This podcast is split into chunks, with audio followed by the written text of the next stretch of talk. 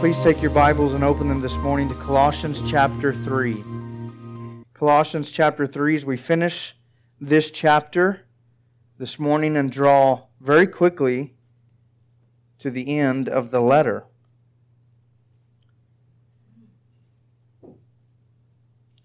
Now, some of you may not know who he is, and some of you may have known who he was. Um, nonetheless, a very gifted theologian, J I Packer, passed away this week.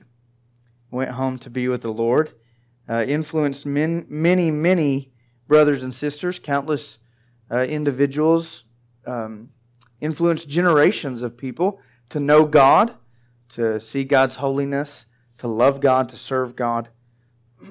One of his quotes, he was asked how to define a Christian, and one of his quotes was, "I simply define a Christian as one who has God as his Father."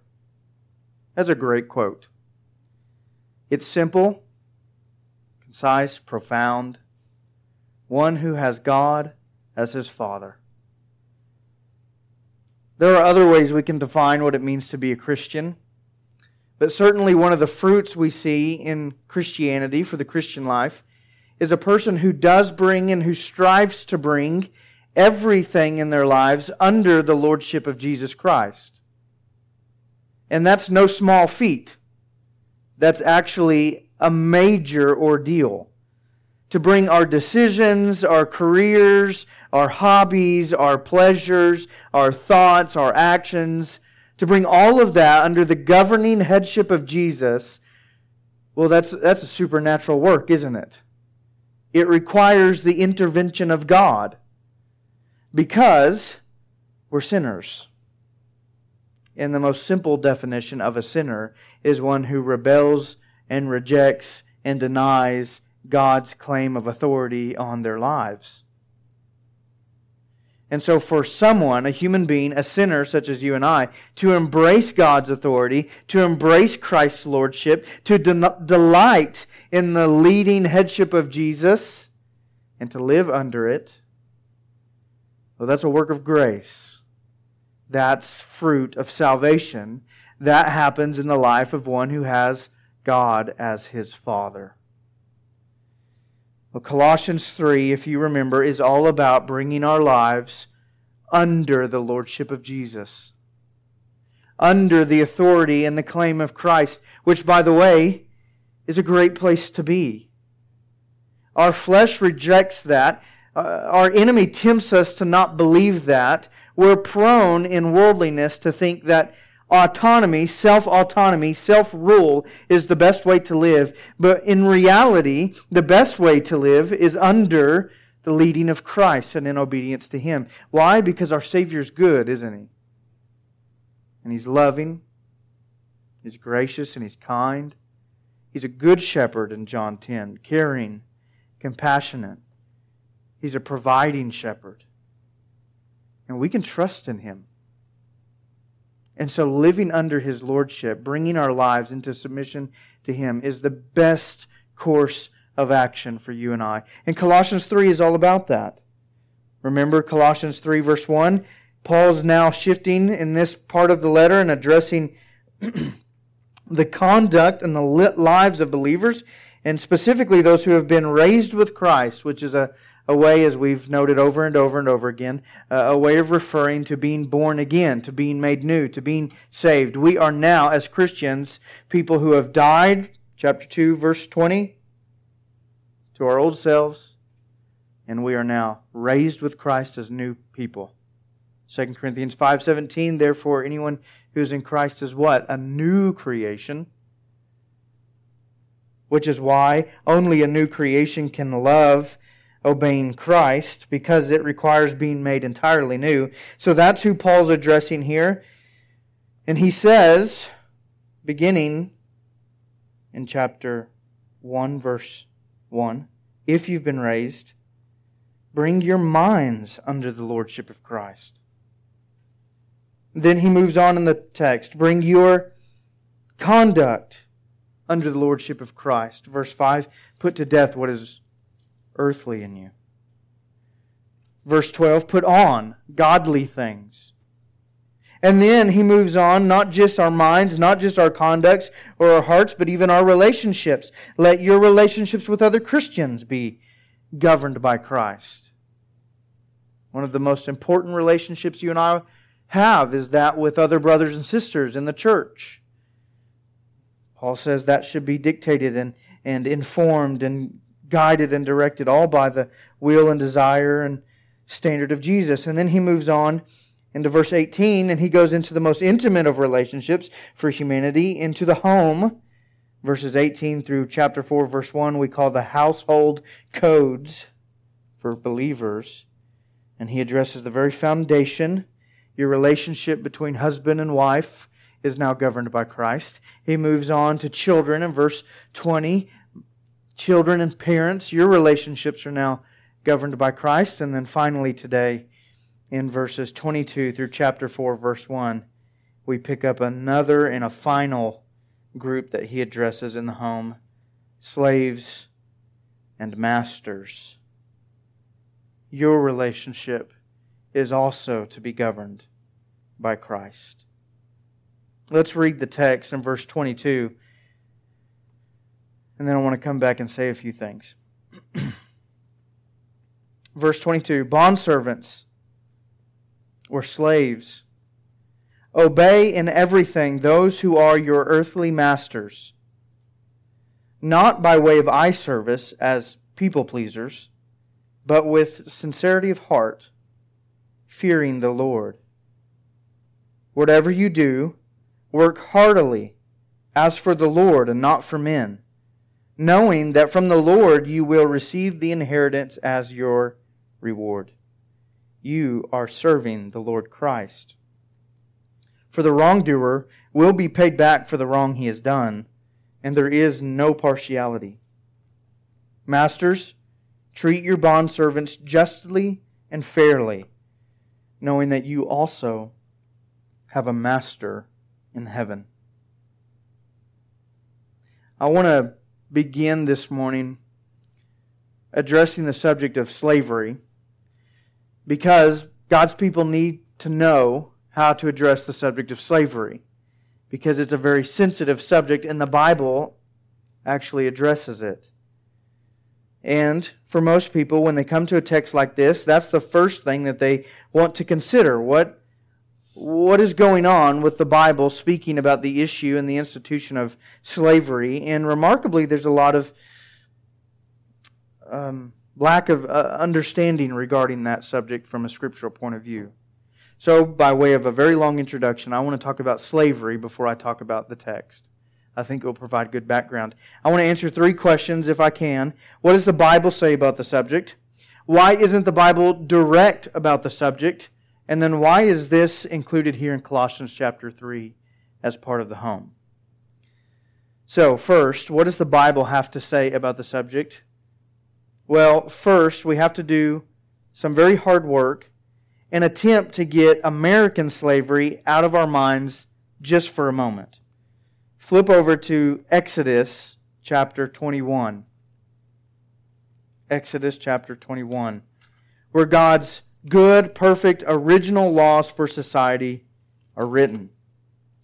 He addresses the issue of slavery in Exodus chapter twenty-one.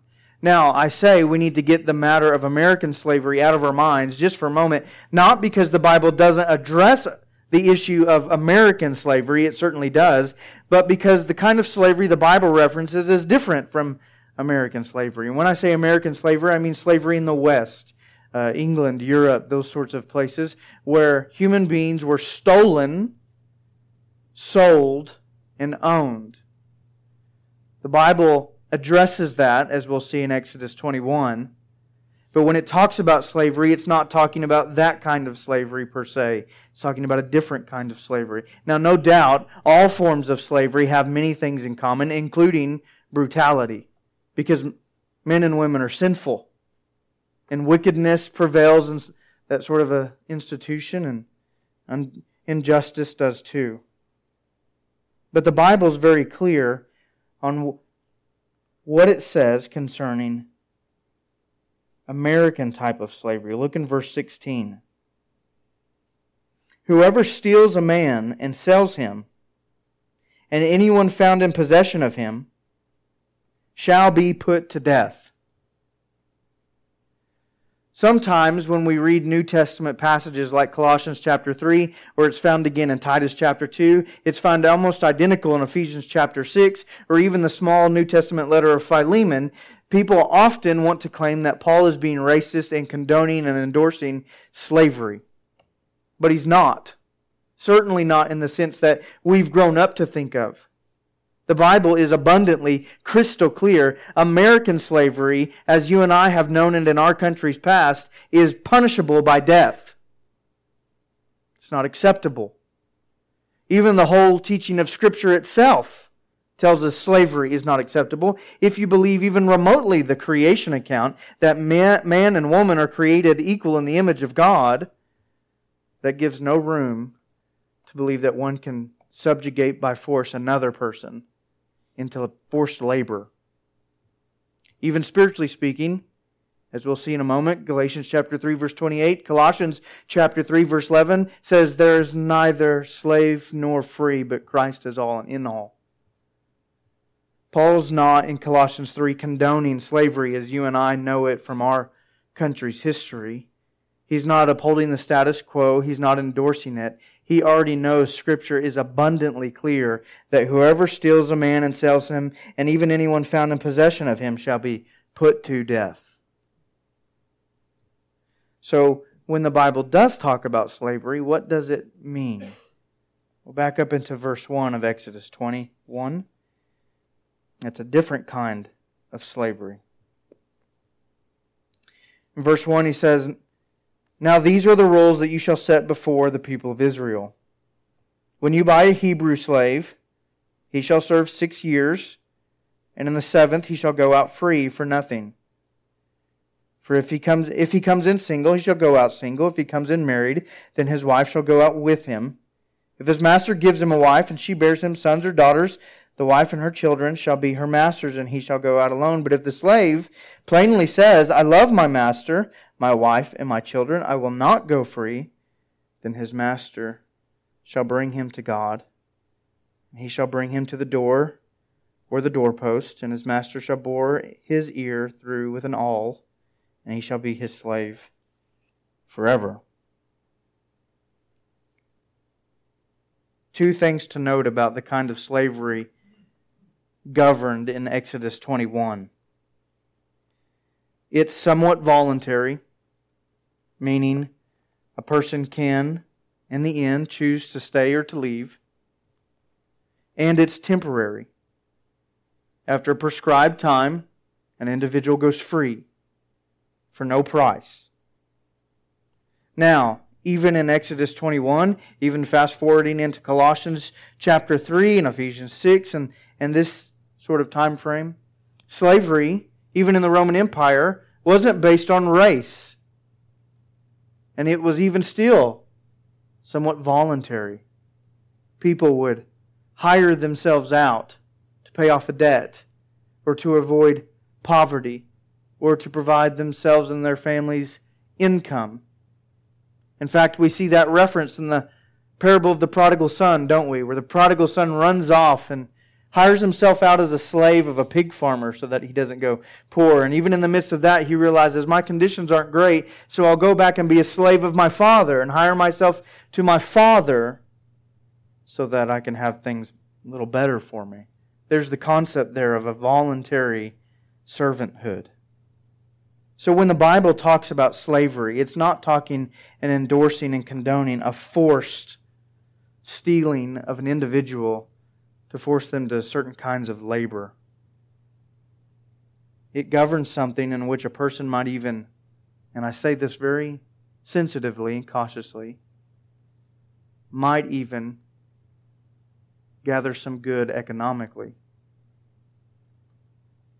So, when we talk about slavery as you and I have known it in our country's past, we have to rightly say, along with the rest of Scripture, that it is wrong and ungodly.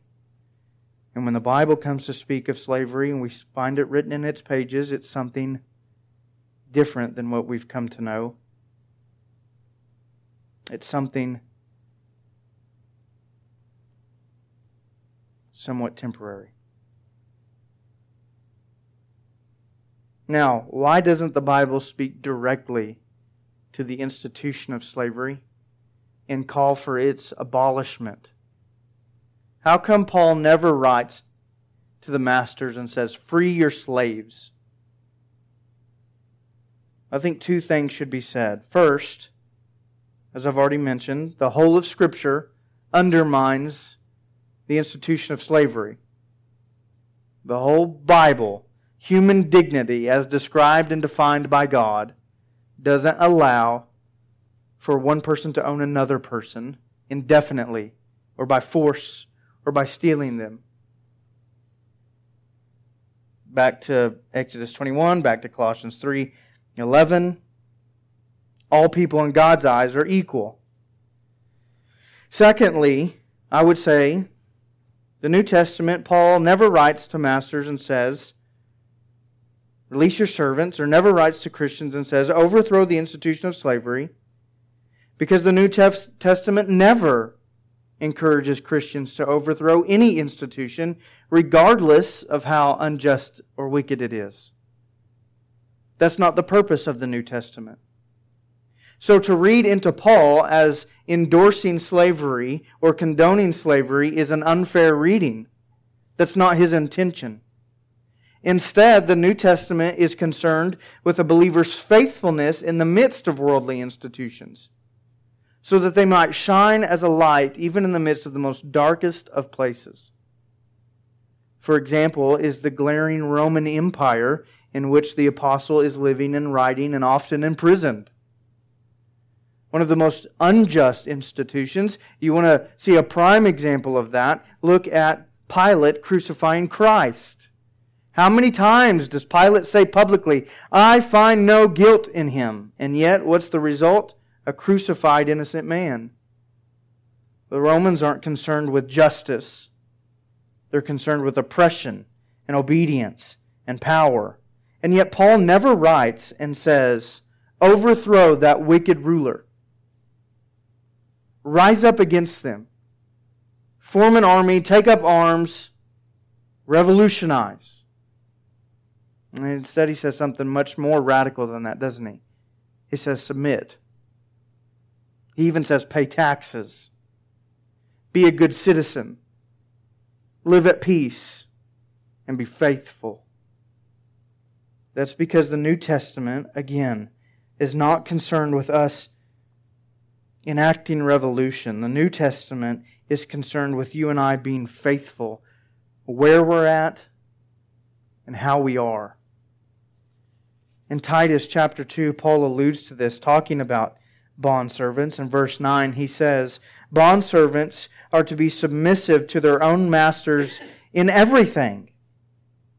They are to be well-pleasing, not argumentative, not pilfering, but showing all good faith." And here's the purpose, verse ten, here's the reasoning. "So that in everything they may adorn the doctrine of God our Savior." What's Paul concerned about there?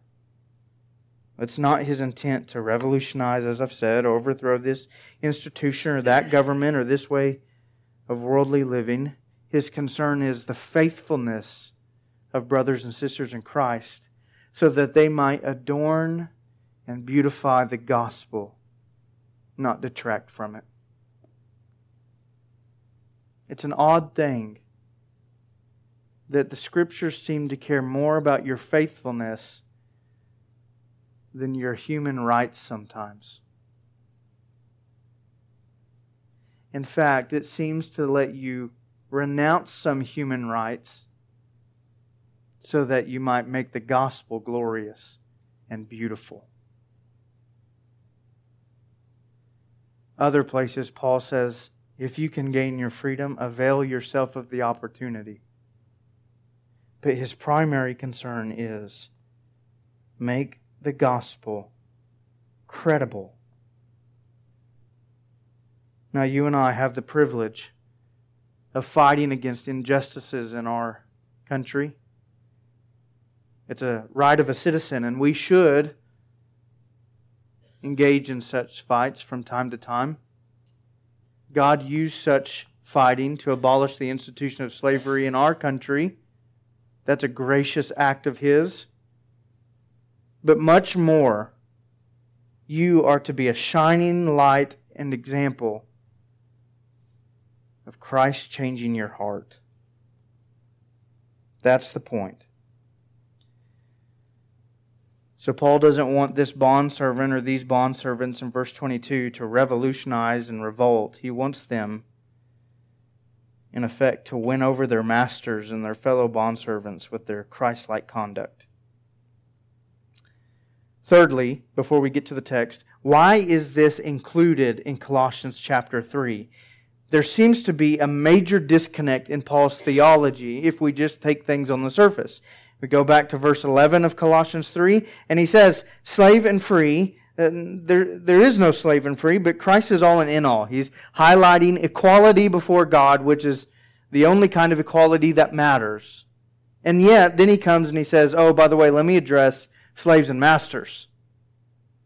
So why this disconnect in Paul's theology, or seeming disconnect? Well, there's not a disconnect. The reason Paul is writing this and including this section is because of a man we meet in chapter four, verse nine, named Onesimus. Onesimus is traveling with this man that we meet in verse seven, named Tychicus, and they're carrying with them three letters. A letter to the Colossian Christians, a letter to Philemon, and a letter to the Ephesian Christians. All three of these letters are going to circulate and exist and be read in the same region, close, close proximity, within a few miles of each other. And all three of them deal with the subject of slavery. And we have the Colossians three passage, we have Ephesians six, which is almost identical, and then we have the letter to Philemon, which is all about the relationship between a slave and his master.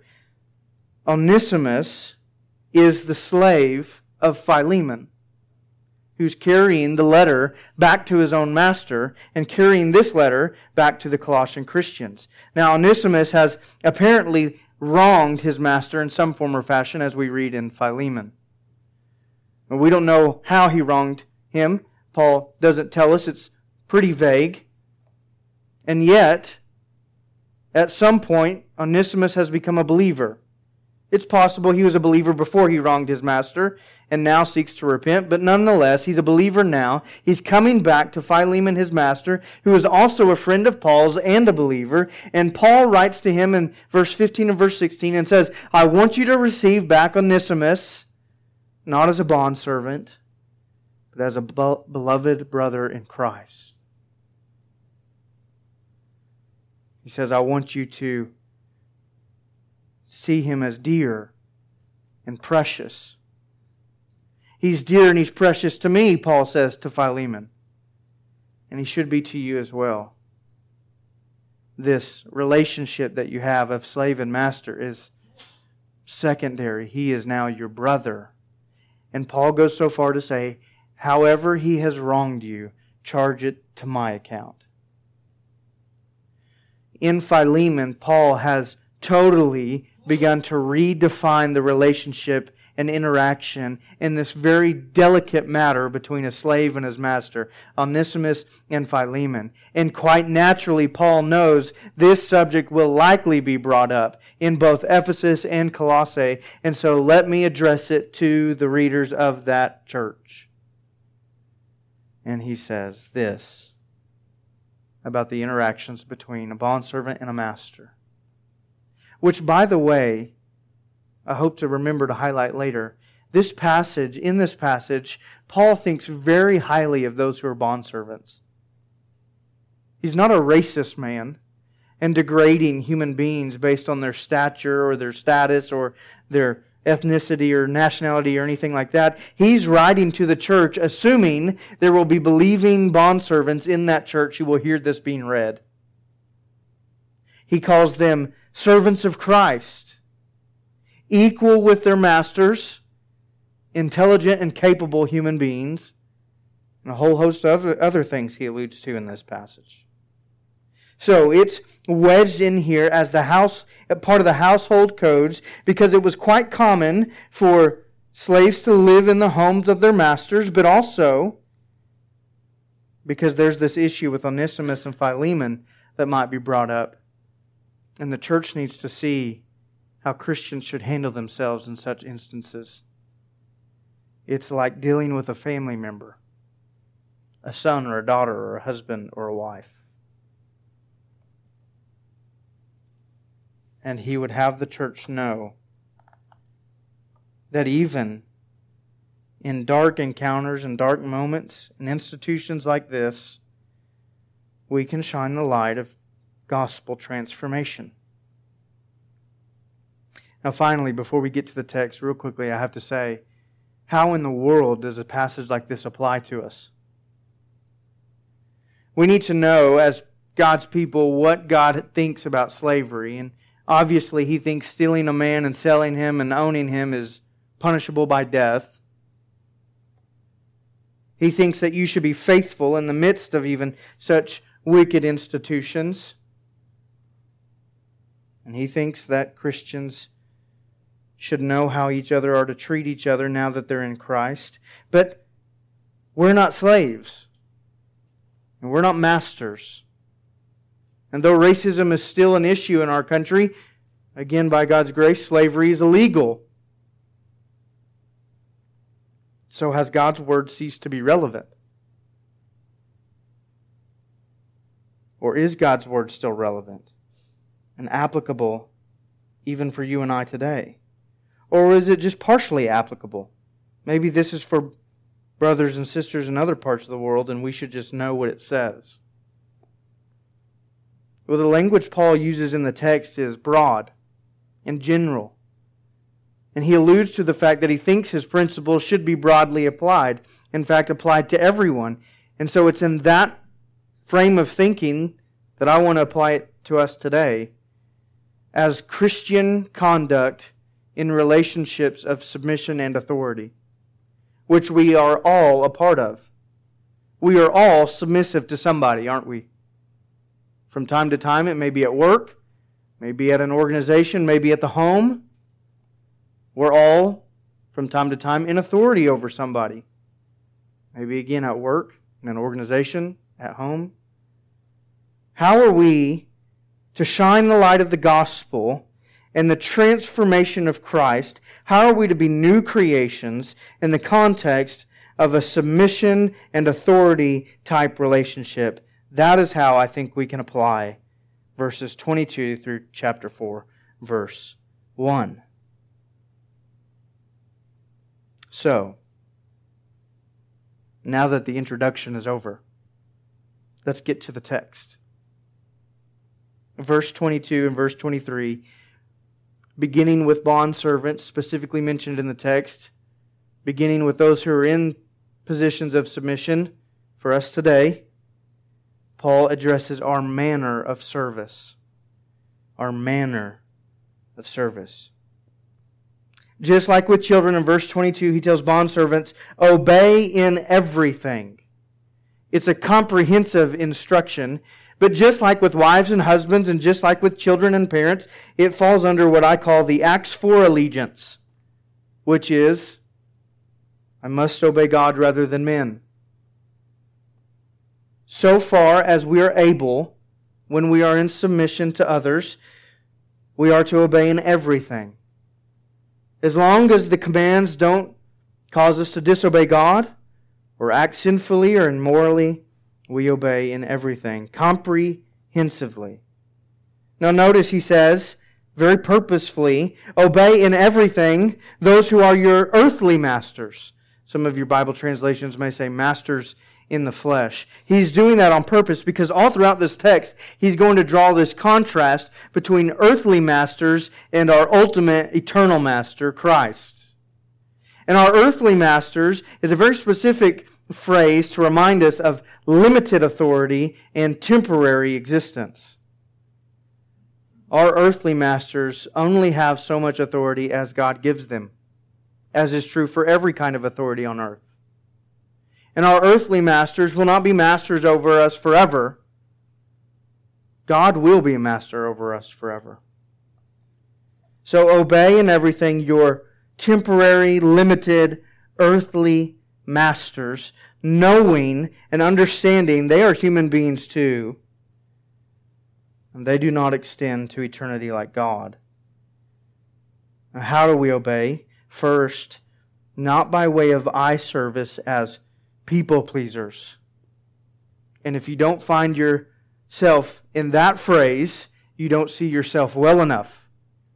We are all, from time to time, people pleasers. And we behave in certain ways from time to time just for eye service, to garnish a good reputation, to appease somebody or to be liked by somebody. We do our duty and we do it to the best of our ability while the boss is watching, and as soon as she leaves, we go on break. We don't do what we should do, or we do it with a very poor performance, carelessly, casually. Paul writes and he says that that's not the conduct of one born again by Christ. We don't exist in hypocrisy, and we don't exist in pride. And we don't exist to boast our own reputation. And we don't exist for selfish gain. We're not working by way of eye service. We're not working to be a people pleaser. We work instead in sincerity of heart for Christ. That phrase, sincerity of heart, could also be, and maybe your Bible translates it, sincerity of soul. It means the depths of us, the very core of who we are. It, it means our entire being. We work with sincerity of entire being. Our workmanship now has changed. You, you begin to see now how Christ governs even every area of our lives, even the way we conduct our business, the way we work, the way we volunteer, the way we serve. Nothing is outside the scope of Jesus being Lord over our lives. And Jesus says, my transforming power reaches so far as to tell you how to conduct yourself. So work with sincerity of your entire self. Why? Because you fear the Lord. Because you know the Lord is not an earthly master with limited authority and temporary authority. The Lord is an eternal master with eternal authority. You work for Him. He spells that out explicitly in verse twenty-three. Whatever you do, whatever it is, menial, important, insignificant, even when you don't understand it all, whatever you do, work heartily, wholehearted, whole self, as for the Lord and not for men. There's some comfort in that. To know that in some way, when we are serving and when we are working, we are serving and working for Christ. Which means, to God, our work is not meaningless or purposeless or unimportant. Which means that our work, no matter what it is, brings God honor, brings God pleasure, brings God glory. Why? Because all of our work is not just for men, but it's also for the Lord. Moving on, verse twenty-four. That's the manner of our work. We work sincerely for Christ with our whole selves. Verse twenty-four is the reward for good work, knowing that from the Lord you will receive the inheritance as your reward. The inheritance is an important phrase in the New Testament and all of Scripture, really. Peter defines this inheritance in First Peter chapter one as imperishable, undefiled, and unfading, kept in heaven by you, or for you by God. As a whole, the New Testament references it in several ways as the kingdom of God, as salvation, as eternal life with God. And that's exactly the meaning here. Work diligently even when not watched, because the one who does watch is the one who rewards. And He rewards with a perfect, glorious, eternal inheritance. You and I may have little hope of an earthly inheritance. And we may have little hope of earthly recognition or earthly reward or a, a, a simple earthly thank you. But make no mistake, faithful, good, honest work, God-glorifying work, will always be rewarded by the Lord. He sees and He watches and He rewards. And His reward far outweighs anything we could ever hope to gain in this life. Do you, do you want something to help you stop being a people pleaser? Look to the reward that Christ promises. And realize that you no longer need to try to gain something here and now from another human being. You need to honor Christ with your efforts. The reward is glorious. And the phrase is now explicitly shared in verse twenty-four. You are serving the Lord Christ. Absolute. At verse twenty-five, there's a warning that I personally believe goes both ways. Back to the slave and forward to the master. There's this ending clause or phrase of verse twenty-five. There is no partiality or favoritism. God's not showing favoritism to the master or the slave. Both are equal, verse eleven, in His His sight. And so I think this warning is also a promise, and I think it points both ways. The gist of it is this: if you do wrong, you will be paid back for that wrong. The wrongdoer will be paid back for the wrong he has done. For the slave, if the slave steals, if the slave doesn't work, God knows. For the master, if the master is wicked, abusive, unfair, God knows. And He will deal with such things.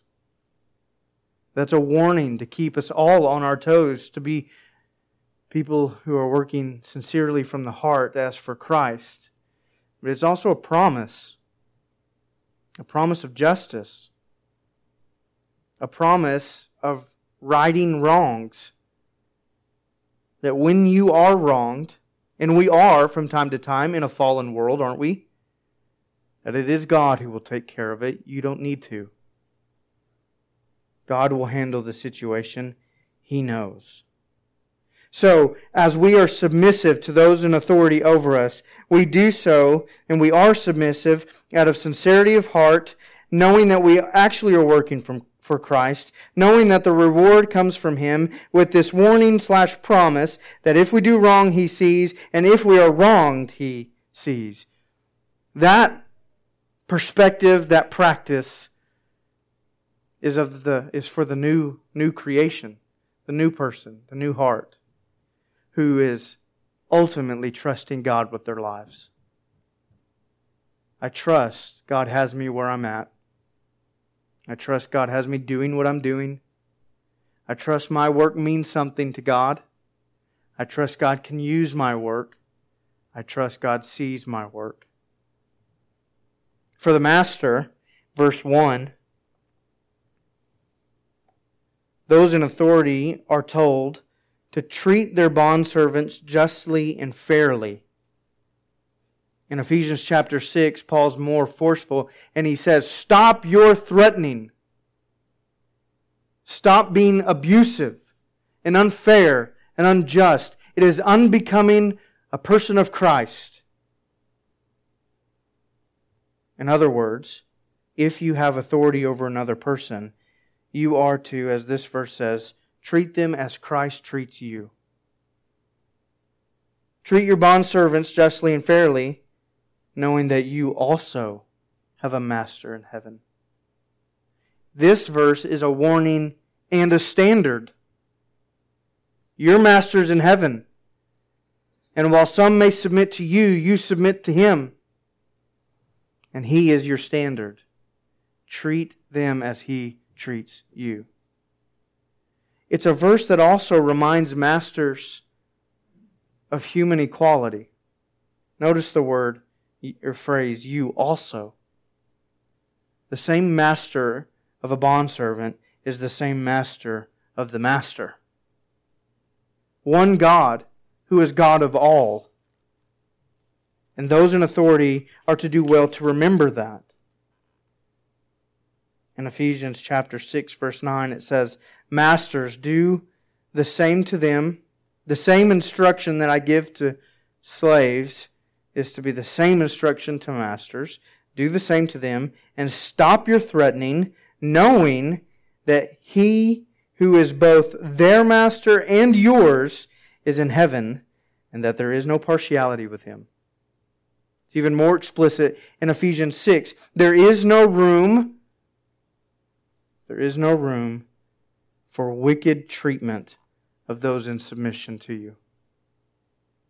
In fact, Christ defines leadership, which we might say is true for a master at least to some degree, is not like Gentile leadership, those leaders who lord themselves over other people, but it's leadership based on servanthood and love and care. Masters, the same could be said for you. You are not to lord yourself over others, but to care for them as Christ has cared for you. You have the same master. In other words, remember, masters, these are your brothers and your sisters, or people who need to be your brothers and your sisters. So how does a master reflect the gospel changing their lives? How do they bring their masterly conduct into submission to the Lord Jesus? It's by acting like the Lord to those who are under you. That's a radical instruction. In a world that wants to just gain power, in a world that wants to exert its dominance, in a world that's hungry for every type of authority, in a world that doesn't care about justice or fairness, Paul says you can be a light shining in the darkness by being a master after the master you have in heaven.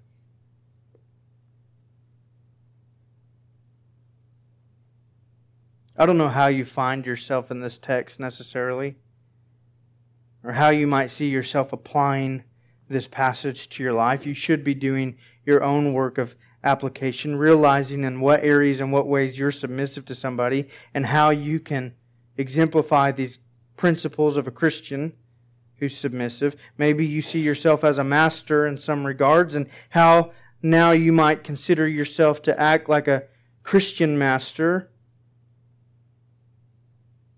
The point is ultimately this: wherever you are, however you are, and whatever you are doing, you are to do it and exist and be- behave and live in such a way that shines the light of the gospel and adorns it with credibility, not discrediting it. Whatever your stance in life, wherever God has you, be faithful in it. Now the truth is, and we've said this all throughout Colossians three, this new way of living is not possible on your own, is it?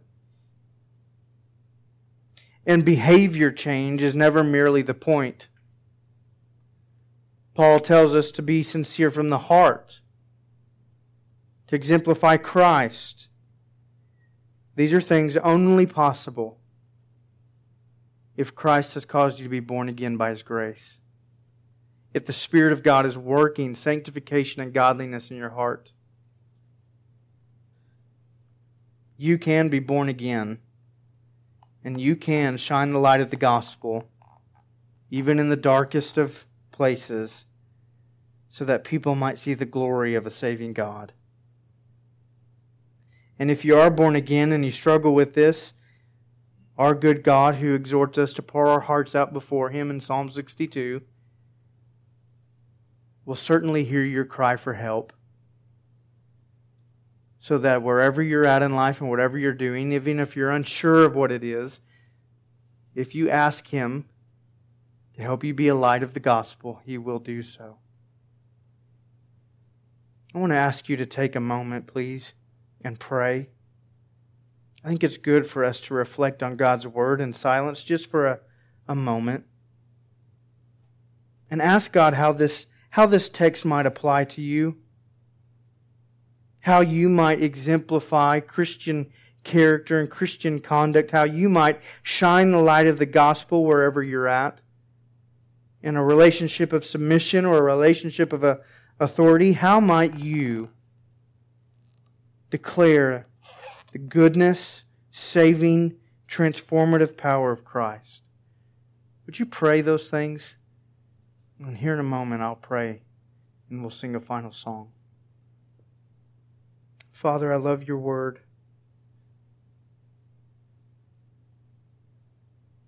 I love what it says. I love studying it, sharing it, and I love your people. I love those who hear it, who seek to obey it.